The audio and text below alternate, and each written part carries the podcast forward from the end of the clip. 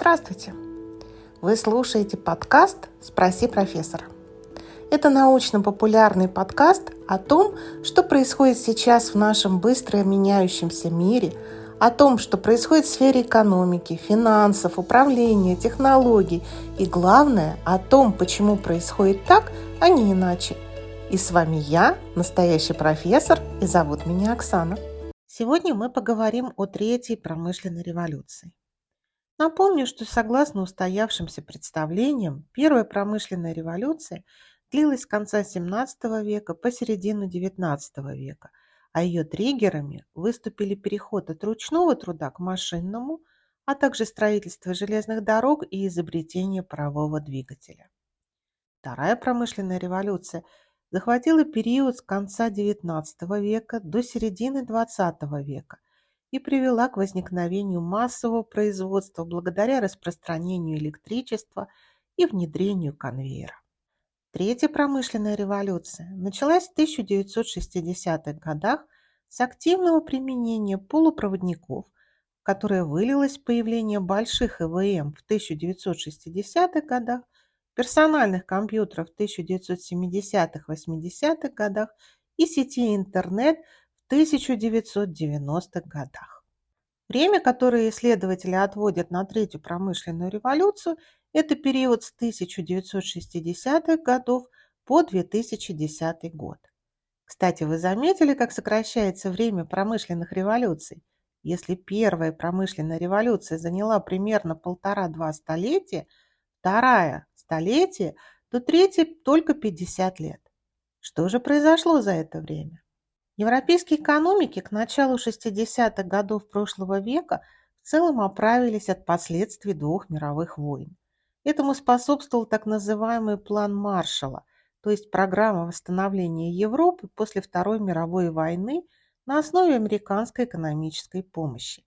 Она была разработана государственным секретарем США Джорджем Маршаллом и руководителем отдела планирования Государственного департамента США Джорджем Кенноном летом 1947 года в качестве развития стратегии помощи свободным народам, о реализации которой 12 марта 1947 года объявил президент США Гарри Трумэн. План предусматривал безвозмездное выделение участникам программы из федерального бюджета США средств на восстановление и модернизацию разрушенных в ходе Второй мировой войны промышленности и инфраструктуры. Доля средств выделялась для частичного погашения внешнего долга и финансирования программ социальной поддержки населения. План Маршалла ставил одной из своих целей объединение Европы, то есть уничтожение всяких валютных и таможенных барьеров как в самой Европе, так и между Европой и США. Помимо восстановления европейской экономики, план Маршалла преследовал и вполне прагматичные цели, которые были направлены на укрепление позиций самой Америки. Одной из основных причин появления плана Маршалла был экономический спад, который начался в США в 1947 году.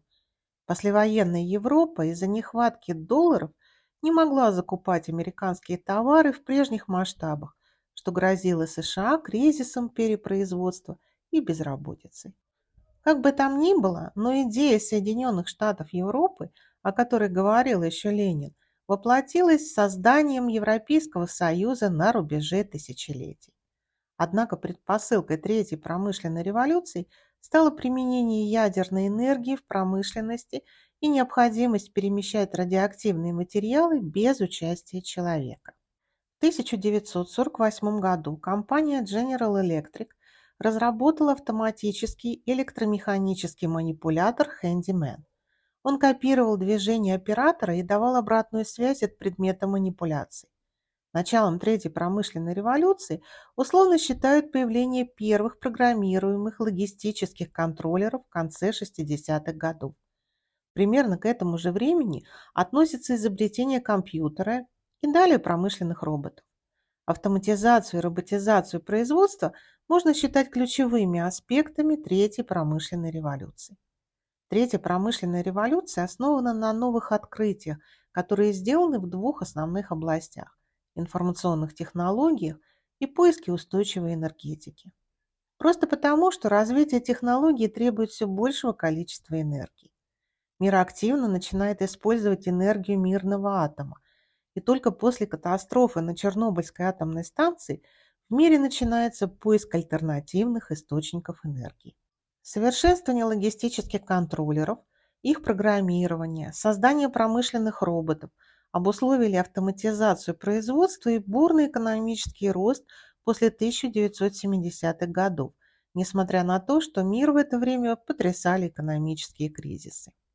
Кроме того, в 1972 году во всем мире было отменено золотое содержание доллара, а вслед за ним и всех мировых денежных единиц. За исключением Советского Союза, где декларировалось золотое содержание рубля, но после развала СССР оно также кануло в небытие.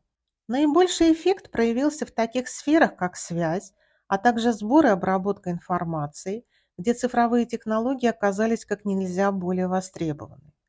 Технология обработки информации эволюционировала от универсальной ЭВМ к объединенным сетью персональным компьютерам, поисковым системам и электронной торговле. Связь перестала зависеть от стационарных телефонов и перешла к использованию мобильных телефонов. Развивалась и глобализация, основа которой была заложена после Второй мировой войны. Это политика взаимозависимости – которая распространилась на все регионы нашей планеты, во всех сферах, от экономики до культуры, через политику и общество. В основу ее были заложены принципы мирового разделения труда.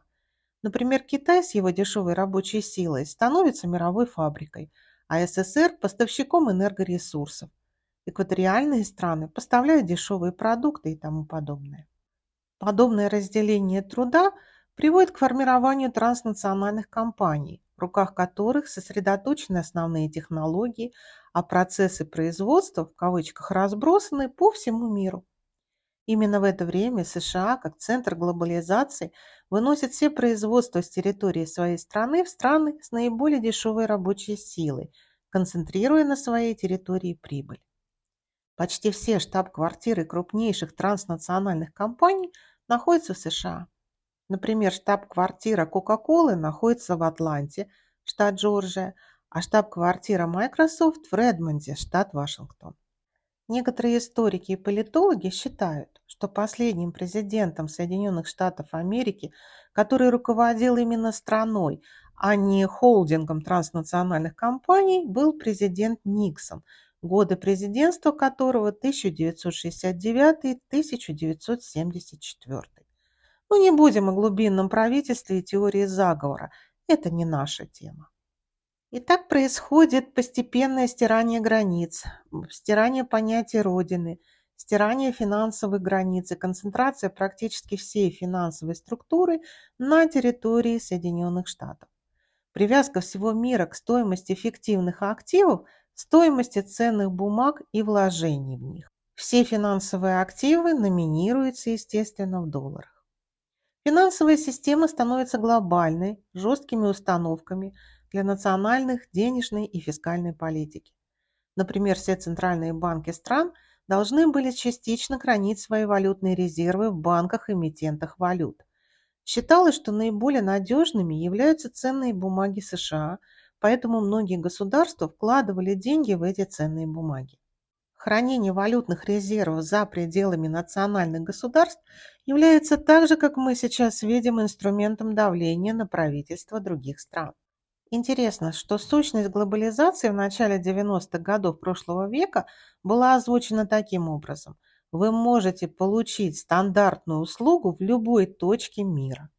Возникает понятие индекс Биг Мака. Это индекс цен, публикуемый с 1986 года журналом The Economist.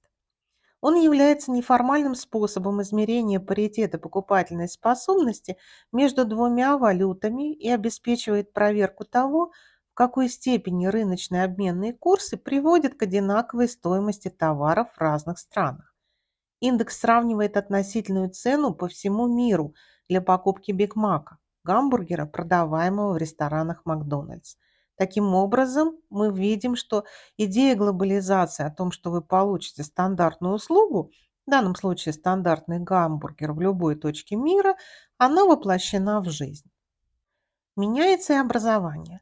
Предполагается, что необходимо создать единое образовательное пространство с унификацией образовательных стандартов и форматов.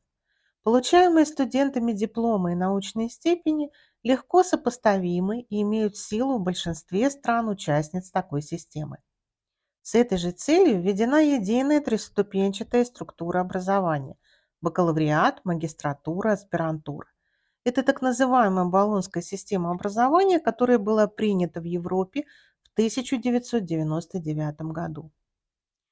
Происходит повсеместное снижение ценности инженерного труда. Созданием технологий занимаются развитые страны. Них развивается инженерное образование. Остальные страны развивают сервисную экономику, которая предназначена для обслуживания этих технологий. Кстати, в СССР примерно с 70-х годов – также начинает снижаться ценность инженерного труда, что привело к тому, что в 80-х годах прошлого века инженер зарабатывал существенно меньше квалифицированного рабочего. Возникает подмена понятий. От научной фантастики переход к фэнтези, от использования технологий в литературе, например, подводной лодки Наутилус, к возникновению иных миров со странными обитателями, например, «Властелин колец» с его эльфами и хоббитами. Это описание Средневековья, но в каком-то параллельном мире, как, например, в «Играх престолов». Несмотря на то, что эти книги мне очень нравятся, объективно они повлияли на изменение литературы. Произошло смещение от героя-изобретателя и ученого так называемым «звездам» в кавычках, артистам, певцам, спортсменам. Шоу must go on. Мир изменился. Происходит стирание когнитивного суверенитета. Возникает понятие «человек мира», для которого не существует границ, которому комфортно в любой стране. Хотя справедливости ради следует сказать, что первым человеком мира или космополитом был Диоген. Это тот, который жил в бочке. Кстати, стирание границ глобализации тоже от лукавого. Для ряда стран был введен достаточно жесткий визовый режим. По сути, мир разделился на тех, кому многое дозволено, и всех остальных. Несколько лет назад мне довелось улетать из, скажем так, не особо развитой страны Евросоюза. Так вот, зал ожидания вылета был разделен в аэропорту на две зоны. Для обладателей лучших паспортов граждан ЕС, США и Англии это был огромный зал с удобными сиденьями.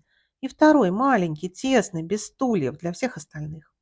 Ощущения были, скажем так себе. Кроме того, возникают новые науки – кибернетика или наука разнообразия, системный подход, информационная парадигма и многое другое, которые повлияли на развитие информационных технологий. Возникает также поведенческая экономика, которая изучает поведение человека, и на основе анализа этого поведения выстраивается концепция любого бизнеса.